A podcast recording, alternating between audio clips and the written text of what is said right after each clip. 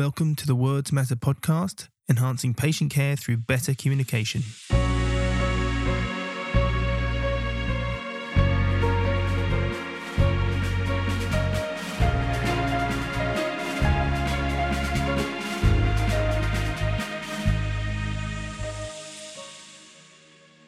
Welcome to another episode of the Words Matter podcast. I'm Oliver Thompson. So, we're about halfway through the clinical reasoning series, and today I'm speaking with Dr. Euson Yeung. Euson is a physical therapist and assistant professor in the Department of Physical Therapy at the University of Toronto, Canada. His main area of research and teaching is in orthopedic manual therapy, as well as the assessment and facilitation of clinical reasoning amongst health professionals.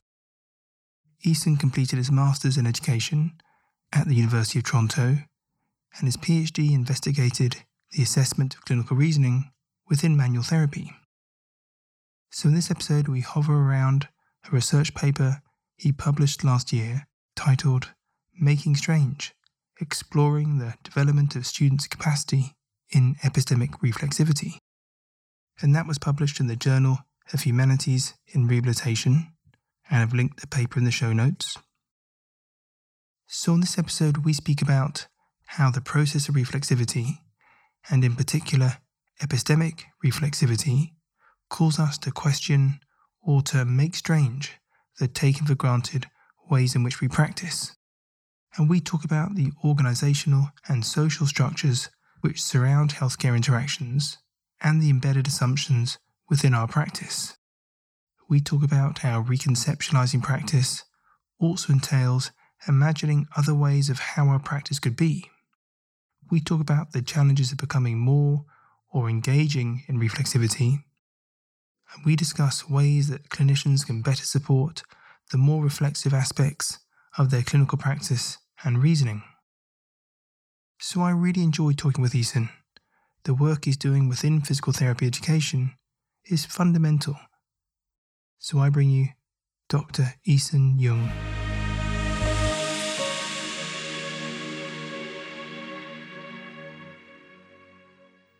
Euson, welcome to the podcast.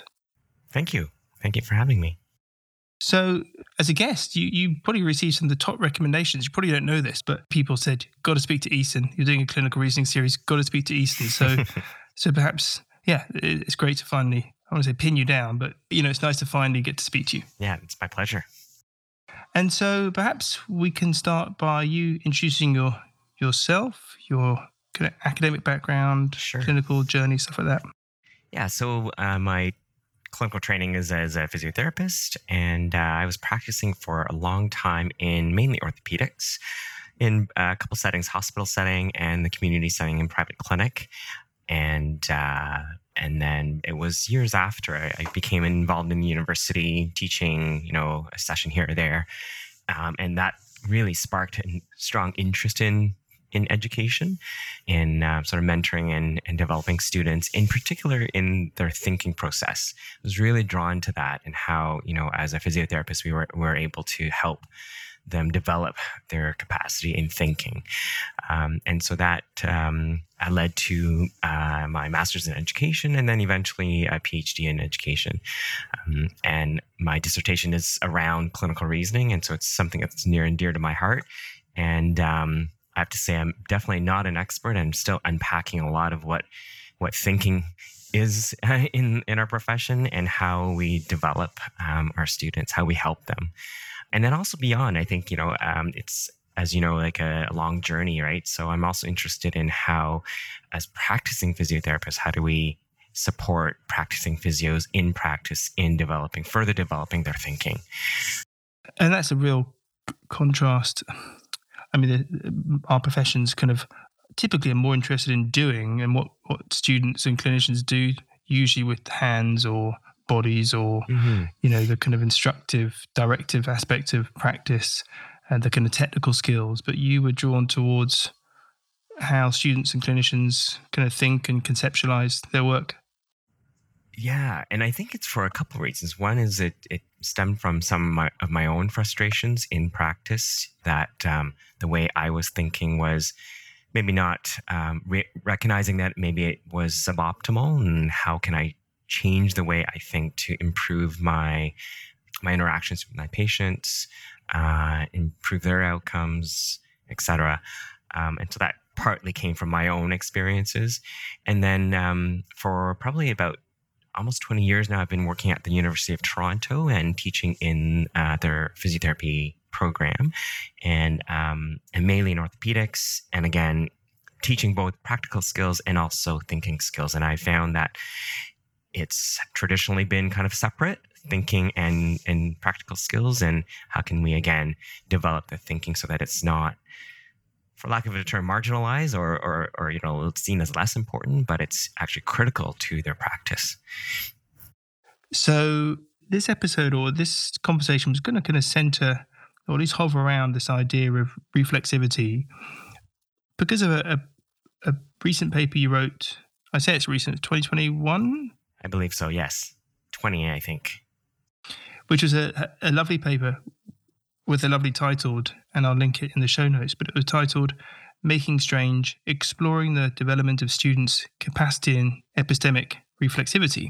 A couple of biggish words there, but we're hoping that we'll unpack some of them uh, sure. during our chat. And that's published in the, a journal I hadn't seen, but looks I will keep an eye out for it the Journal of Humanities and Rehab. So we're going to kind of hover around that paper, but also spill into um, associated areas like metacognition and kind of other aspects of clinical reasoning. But perhaps, maybe initially, I mean, let's unpack the title. Why not start there? The kind of epistemic reflexivity, and just in kind of plain language, what that is trying to convey. Sure. So the term epistemic reflexivity, I had to do a lot of work myself to kind of get my head around what that is the formal, I think, definition is kind of like a deliberate practice, deliberate form of reflection and analysis. And I think that last part is really critical to that term, uh, to the mm-hmm. definition, the analysis. And so, what it centers around is the questions about one's practice, things that are specifically usually taken for granted. So, things are, that are assumed or embedded in practice that are not usually questioned. And specifically things about social structures, systemic structures, and calling into question those things that are not usually called into question. So, in teaching and in the physio program, for example, so things like power in the workplace, in the healthcare system, race and gender, um, ability, disability. Um, so things that are kind of embedded in the things we do. So you know the outcome measures we talk about, what is valid, uh, you know, what is reliable. So things like that. Yeah. And as I suppose we can just touch on that, so much of our practice is just in, is assumed and taken for granted. And we just kind of plod along in a kind of dreamlike state, just doing what mm. we do and not necessarily taking a moment to, to, to it sounds cliche, to, to, ask why, or is there an alternative yeah. way, or is there a better yeah. way? Yeah. No, uh, yeah, I, I think that rings true, and I think that's where some of, as as I was explaining earlier, some of my frustrations came from. Is that you know I've I've adhered to these principles and practices of you know clinically reasoning through in an interaction uh, scenario, clinical scenario, but there were these things I was bumping up against, and and this is what what kind of surfaced the the frustration was, you know, the the power in the workplace or the power in the that's uh, per- perceived in or the actual power relations in the healthcare system that I wasn't um, attending to or mm. was hmm. led to believe was maybe you know less important than the actual clinical skills that I was performing. So I think that that's why I think it's mm. such an something that I am really interested in exploring. So this idea of epistemic reflexivity. So I think with, with the paper, there's some. I mean, uh, you, you'll describe it much better than I, but it was it was a kind of qualitative study, let's call it that, with some interviews with students to look at how their epistemic reflexivity either developed or kind of manifested in the discussions with them. What so, so, and if we just step back, where did that research come from? So, what, why were you particularly interested in whether students reflect epistemically, I may have got the ordering wrong in those words, but yeah, I, I think it's stemmed from again my teaching practice. Um, at the time when I we started this this project, I was, I was probably over a decade, you know, teaching in the program, and again, what I was noticing was um, some of their frustrations. I think some of their um, comments and uh, informally about, you know, what about power in the workplace? What about the systems at work that we're, we're not really talking about in you know these cases paper cases or and you know our program is such that they learn theory in the classroom followed by an internship so there it was these stark differences that they were referring to that we were maybe not attending to explicitly i think implicitly um, or maybe not enough not explicitly enough um, and so i think that's where it bubbled up and so we thought, let's explore how we can pay more attention to it. And so, so you, so the study involved you kind of sitting down with it. these were students within your institution. So there was a kind of pr- prior relationship there.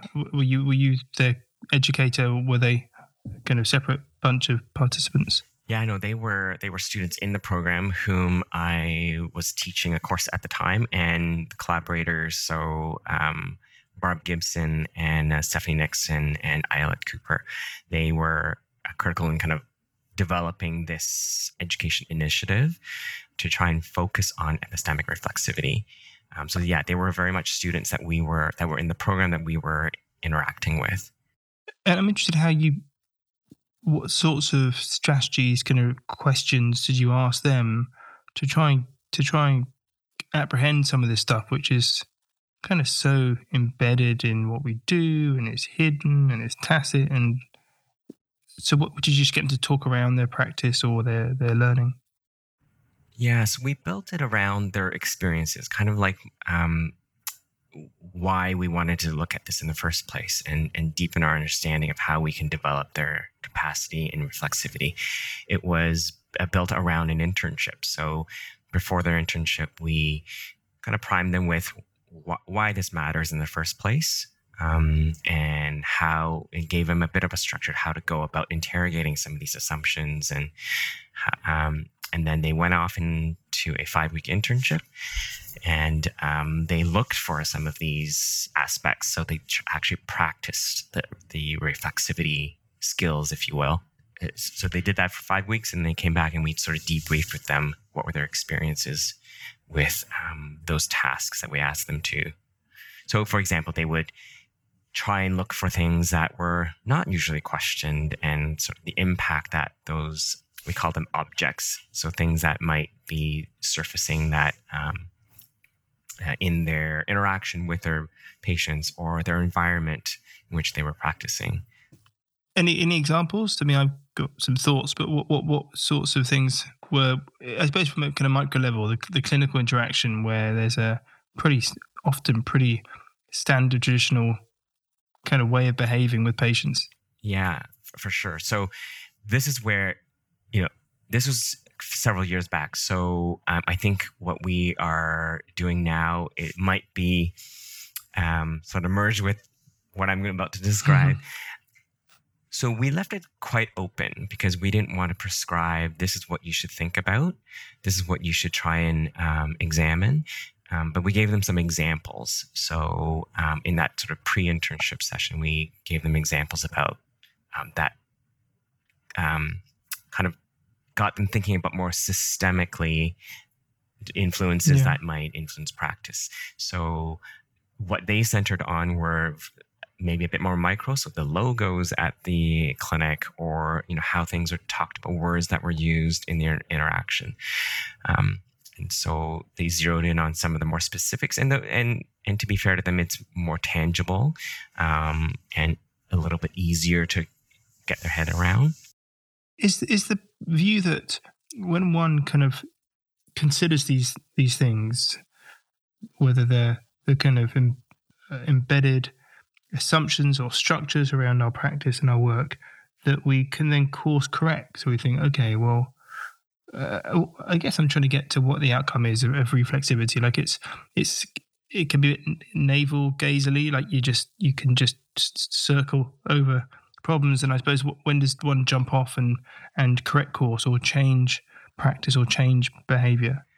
Yeah, that's a really uh, good question. I think that's I think at the heart of reflexivity is the idea that it's you know maybe part of it is navel gazing and part of it is you know the in- introspection but then what do you do with that so it's kind of the the implications um, you're thinking about should be beyond your individual self and that it has it's trying to move for example in our our profession to move the profession along so to advance a profession um, and to sort of think beyond the individual. And i think where i grapple with what where i've grappled with this a lot is like how does it map onto or overlap with clinical reasoning? It's so integrated with clinical reasoning so when i'm interacting with a in the patient. I'm thinking about some clinical aspects that are specific to, you know, anatomy, pathology, etc. And then the person and then the environment in which the person is, you know, that I'm interacting with them in. So I think, you know, it moves beyond just thinking about the individual person that's in front of me, uh, but then also systemically and the environment in which we're all operating under. Yeah, and I think at that point we can say, well, clinical reasoning would say it's got its own form of reflexivity called metacognition, which is going to build around it. And and I suppose thinking about your thinking and the factors that limit it seem to that definition certainly doesn't do epistemic reflexivity justice. It's it seems more more considered. You've got stuff around thinking about epistemology, so the sorts of knowledge yeah. that you're valuing yeah. as a clinician. And I think so this is something that's maybe more recent insight for me um, is that I think clinical reasoning on its own is insufficient in my interaction with a patient. That that married with reflexivity, epistemic reflexivity, is probably will, will lead to greater success, both at the individual level and also you know contribute to our profession. Yeah, um, I think where it's a bit difficult to to navigate is you know what is the right proportion like what's the mix of like clinical reasoning? When do i focus on that and when do i focus on reflexivity? And how much of it do i do in that live interaction with my patient? Um, so i think that's something that still is something I'm, I'm, I'm, grappling with and i think is probably worthy of a bit more um, thought um, and discussion. And because you talk about in the paper this kind of lovely description about reconceptualizing practice or or looking at practice from different ways? And and that by doing that we can begin to to move between different epistemologies or at least start to to value different types and, and sources of knowledge. Perhaps if you're able to, to kind of present I suppose what, what where that st- the starting point is what what is current how do we currently conceptualize practice? You know broadly, generally, and then what might be the possibilities of considering practice in different ways. Yeah, sure. I think um, that argument probably comes from the uh, the notion that I think the dominant epistemological stances, right, you know, is um, you know evidence based practice, where the I think origins come from this experimental research and the emphasis on how knowledge comes from that line of research and informs practice. I think there's been lots of shifts away from evidence-based practice and to include a bit uh, more other epistemologies. So, for example, that you know um, subjectivity and how nature is constructed, and that consideration of multiple viewpoints is also valued. So I kind of see moving between different epistemologies as this continuum between objectivity and maybe subjectivity and sort of in in between those is is is where I see practice or like moving between yes I need to mm. value at some point um, evident re, you know hardcore research evidence from the RCT but then also the subjectivity of the patient in front of me. So their experiences, my experience as a therapist. Because um, I don't think um, resting on mm. either end of that spect- spectrum tells the whole story about practice. And you've got this lovely quote, which I think you used as a kind of category or theme throughout the paper, where uh, this notion of spidey senses, that the participants kind of described, and and I suppose tied to that alternative conception of practice, which values knowledge beyond kind of propositional knowledge informed by kind of systematic observation and research, but things like tacit knowledge and values, beliefs. And so students, when they use that, that phrase spidey senses, my spidey sense is that they were kind of trying to allude to this, these other um, kind of ways of knowing which weren't captured by propositional knowledge or research. Yeah, I I love that that phrase spidey senses is i think that's uh, it came from one of the participants actually. And so we've sort of adopted it um, and it was um, kind of in line with what i was talking about earlier in my own practice in my own sort of frustrations just sensing that there's something not quite f- fully um, addressed in what i was you know in my interactions with patients and so I think they were alluding to the same thing, this sort of spidey sense that there was something beyond just the individual or in um, themselves. Admittedly, I don't think they, you know, in our education initiative, I don't think they got to the um, a robust understanding of you know what systems were at play and what were some of those um, so those forces that were influencing the way they thought or the clinic the other clinicians in the clinic or the patients thought um, but they were getting at it. I think those spidey senses were the sort of the beginnings of and we talk about in the paper sort of this awakening of the that realization that there's something beyond just what they were doing with the patient like you know range of motion or manual muscle testing and in your view, is it a natural awakening? What does it happen to everyone, or or has it got to come about through kind of sheer brute force, or or hmm. encouraging? Obviously, not brute force, but you know, I mean, I guess the pandemic was a, was kind of brutal in terms of making making people, forcing people to change some of their habits, if you like, for practice. But mm-hmm. I guess I'm thinking mm-hmm. about experienced clinicians that may never kind of awaken, if you like, and they may still be focusing on range of motion and all those kind of traditional concepts which they were taught. And and I suppose, yeah, I suppose, what are your thoughts about that? That clearly there are some practitioners that go through their entire careers and never necessarily view these other ways of viewing practice. Mm-hmm. Great question. I think from my own, so from a very academic view, um, so a lot of the literature on developing epistemic reflexivity or cognition um, comes from teacher education. And um, they talk about how it's it needs to be deliberate. So this idea of building capacity f- to be reflexive. So from an academic point of view I, it's hard to see how it would just develop naturally. Part of it mm-hmm. is because i think epistemic cognition involves your own dispositions, your beliefs. So there's a skill to it, but there's also this idea that dispositions and beliefs that need to be sort of interrogated and, and looked at more deeply because they're they are so deeply ingrained in us. It's hard to kind of surface unless we pay attention to it deliberately. So from an academic point of view, I think it does need yeah. some some um, specific explicit attention. From my own experience, I think I see both interacting with clinicians who are involved in our program as well as students. I think it varies de- depending on their own dispositions, like where they've come from, like what their experiences have been up until physio school, and also experiences as they become, you know, uh, a physiotherapist and then beyond. So I think it's highly varied, and some it'll come way easier, and for some it'll be a bit more of uh, a bit more work and and maybe more structure to kind of, as you said, brute force. Not not quite, but some some facilitation. Yeah, yeah. yeah. and and in your view, in your experience, students can be kind of fragile beings. You know, they're kind of learning things. They've got this kind of developing professional identity. Reflexivity can be quite uncomfortable when you talk about epistemic discomfort. I'm not sure if, if this is what you're alluding to, but certainly, you're really questioning the taken for granted assumptions around practice, around work.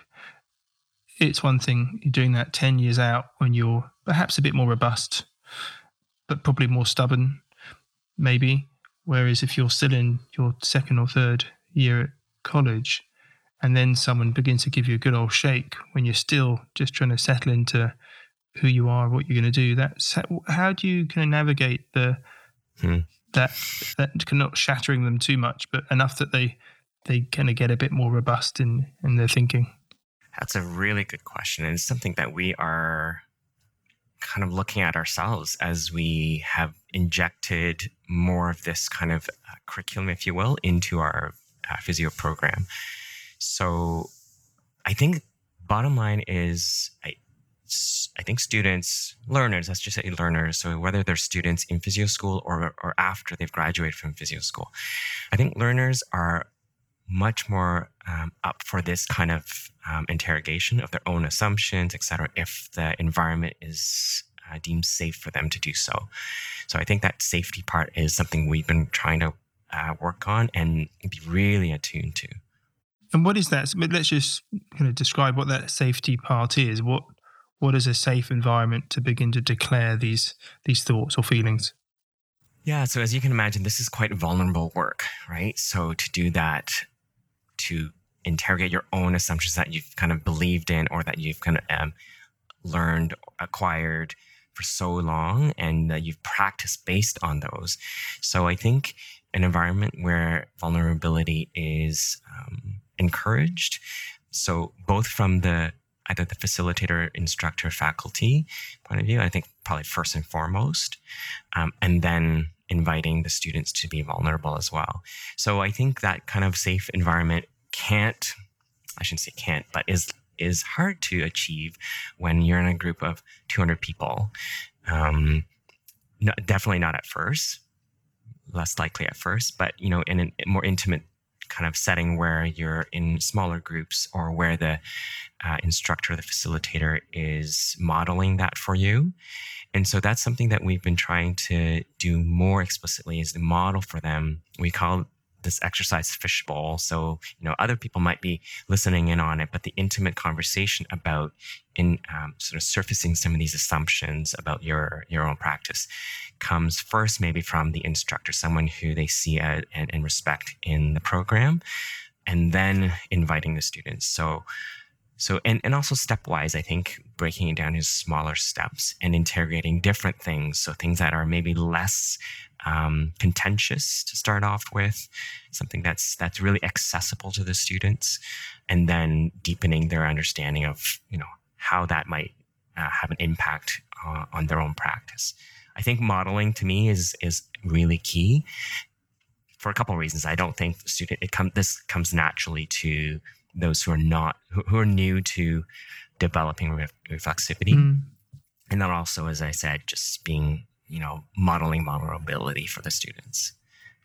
Uh, and what happens when they, if they direct their kind of reflexive gaze to what they've been taught, and so and to the curriculum which they're currently engaged in? I mean, this is a challenge that we have where you want learners, students, in, in my case, to be kind of critically aware and to ask questions and to evaluate practice knowledge and and not take things at, at face value, but you create these not hypercritical but critical novice clinicians that can revolt and say why why was this why are we taught this? or yeah, that doesn't make any sense. Or look at the look at the kind of assumptions there and this is data do those you know so what have you have there been the experiences when the learner students kind of direct their reflexive gaze back onto the institution which is encouraging the reflexivity? Yes. Um, let me just think for a second how to answer that. yeah, yeah. The short answer is yes. Um, we, I've had that experience. Um, not so much in uh, in the sense of a revolt, but you know they they do they do um, reflect that back on our uh, us as instructors and faculty. Um, you know, why are we learning this way? So I, I think a couple things have to happen, and, and this is a process. You know, injecting something like this into a program and embedding it meaningfully takes a long time. And alongside of this, you know, putting this in the curriculum and introducing and embedding this in the curriculum requires our faculty to be on board as well. So faculty for us would mean those who do a lot of the teaching in class teaching, as well as those who are in supervisory roles in the internships, etc. So beyond the walls of the institution, I think because they, there's so many touch points with the students. So as you can imagine, that kind of effort takes a long time to get everyone on the same page to value reflexivity. I think that's one of the things to be con- coherent and consistent in that kind of messaging to our students. Not that they won't um, reflect it back on us, but I think it would help them see that we're all on the same page and saying the same thing. And what we values is more than just, you know, a research article about something in practice. That also, yeah. that practice also informs our knowledge um, and that that we value what happens in that single interaction with a patient that that is also that experience with the patient is also knowledge so i think having a more fulsome sort of a faculty development initiative or efforts to bring everyone on the same page. So we've started that, but it's, you know, as, as I said, it takes years to kind of get everyone on the same page. I shouldn't say same page, probably similar page. Same book. Same book. but I think tied to that, you know, and I'm imagine it's the same kind of answer is that the curriculum kind of present a model of practice to, to students and yet the epistemic reflexivity kind of making the familiar strange or making strange encourages people to think about other ways to practice and different ways to practice. And i just wonder if that's a tension point that you're that uh, because curriculums are kind of a it's not it's not like some kind of sales brochure but this you know what's in the curriculum is a kind of flavor of physiotherapy or a flavor of osteopathy, which is tied to that particular institution's own identity and values. And and you're kind of saying this is you know this is what this kind of physio is like when they graduate. This is what this from that from this school and this. And again, it's just I'm just one of the intention about encouraging students to think openly and differently and be creative in how they practice, but at the same time, which might be quite different perhaps to how they're currently being encouraged to practice through their curriculum. Mm. Yeah, I think you hit on a really important point because it's it can be a, definitely a source of tension, and students sense it. Like, I mean, they are the ones who experience the full program in its entirety versus as us instructors and faculty, we are intensely, you know, involved in parts of the curriculum. So they do, so they'll sense the tensions early on if we're not again on the on the same page or, um, so what we've, I think, tried to do is uh, outline a philosophy of teaching and learning for the entire program that gets at that. That, you know, it's, it, we're, we're not trying, we're not candle in the wind, like whatever, com, you know, we're not trying to promote this idea that, you know, multiple, multiple ways of doing things is the only way. That um, there are certain approaches to practice that are dominant and there are reasons that they're dominant. Let's think about some of those reasons. So, in that kind of philosophy of looking at our practice and learning that way, um, hopefully we'll address that tension, maybe not in its entirety, but it, it, it signals to the students that we're aware of that, that there are, are tensions that arise. Um, how do we manage those tensions versus not talking about it at all and then letting it, let the tensions rise and then addressing it? I think that to me, that probably is a fruitful way of approaching those tensions. So, kind of at the outset, to lay the foundation that this is how we will be learning in the next two, three years in the program. And here's how we'll be dealing with some of those tensions that will in- inevitably arise. And these are fruitful tensions. These are things that are purposely in the program so that you can be practicing in a way that's helpful in, you know, beyond your years in the university you know, we talk about reflexivity as a, uh, you know, making strange um, some of our assumptions and deeply embedded practices, etc., and sort of questioning things that are not usually questioned. Um, I think what comes to mind is in terms of investigating more deeply the habitus, the idea of habitus is that it's got to be a social process. I think the reflection part is important. So the introspection of the individual reflection is important, but it can only be helpful if it moves beyond that, I think. So that social process and then perhaps towards an action action oriented process, I think is the other part that's critical to epistemic reflexivity. Um, that Im- so social in so much as the, the, kind of group work. I mean, rather than just thinking and contemplating by oneself, it's social in so much as that you're drawing upon kind of social interactions or discourse. Exactly, social discourse. So it could be listening in on, as I was talking to you about um, the idea of fishbowl. So, you know, it's um, a bunch of learners looking in or listening in on um, a reflective discussion or an analysis. Uh, um, so something like that, where there's there's you're listening in, but also there are opportunities for idea, exchange of thought and ideas. Um, and towards some sort of end that you know what could be done? Like what are some possible actions or alternative ways of of doing things? I think that's the part that might be different from just thinking just like a you know here's a self reflective exercise or task for the learner to do um, is sort of the so what part of that yeah and i think you know the, the the bit about alternative ways of practicing and doing, or certainly doing, when it really speaks to a reconceptualization of practice. Well, if we're presuming that practice is like this and there are certain actions which are part of practice, we're really thinking outside of those. We need to change the kind of foundations of what we think practice is in order to allow us to go into these other these other ways of doing or thinking. I think there are two parts to it. I think thinking and action are linked, but could be for, for the learner to be a bit more specific around, you know, what what's al- alternate what alternative actions or thought could be is possible.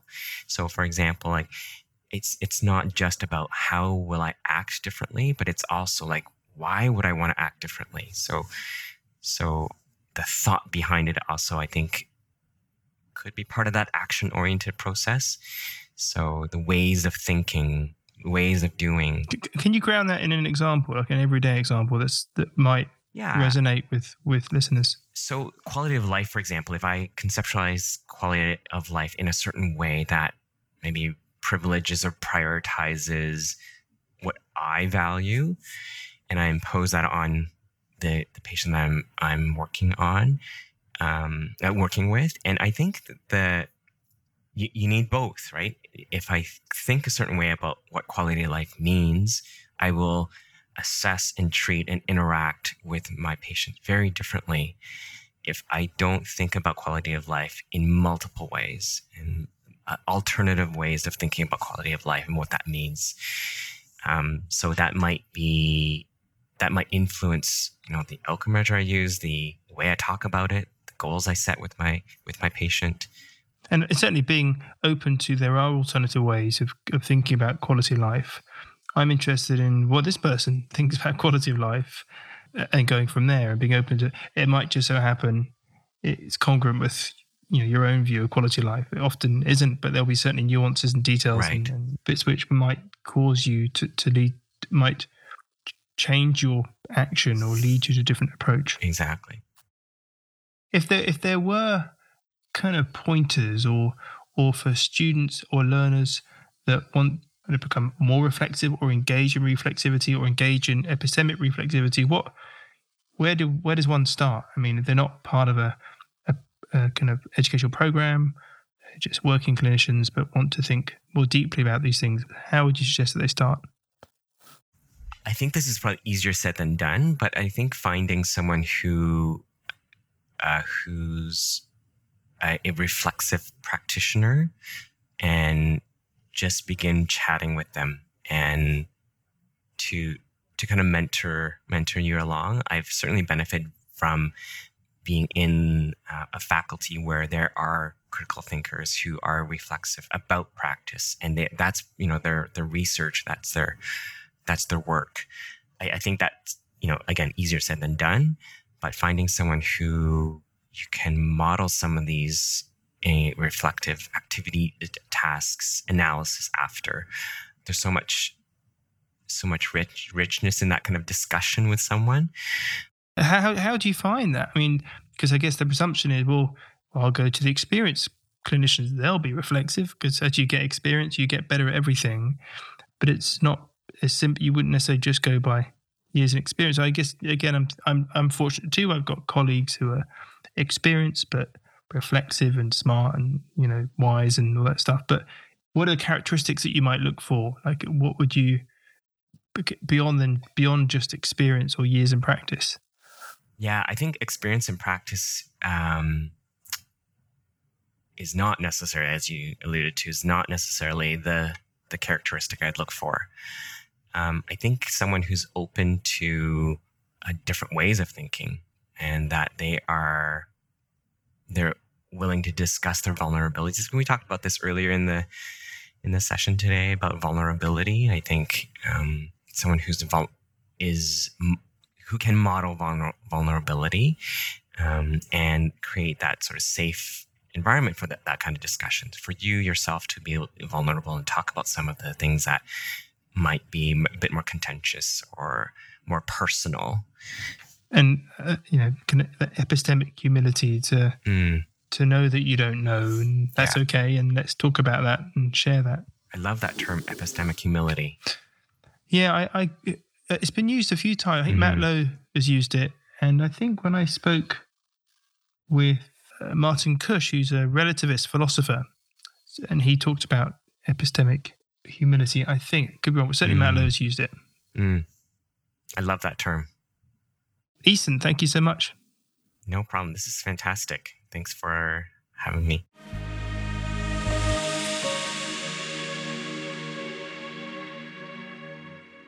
If you enjoyed this podcast, visit www.wordsmatter-education.com for all the show notes, resources, and blogs, and check out the online course in language and communication in relation to back pain. And I'll see you next time.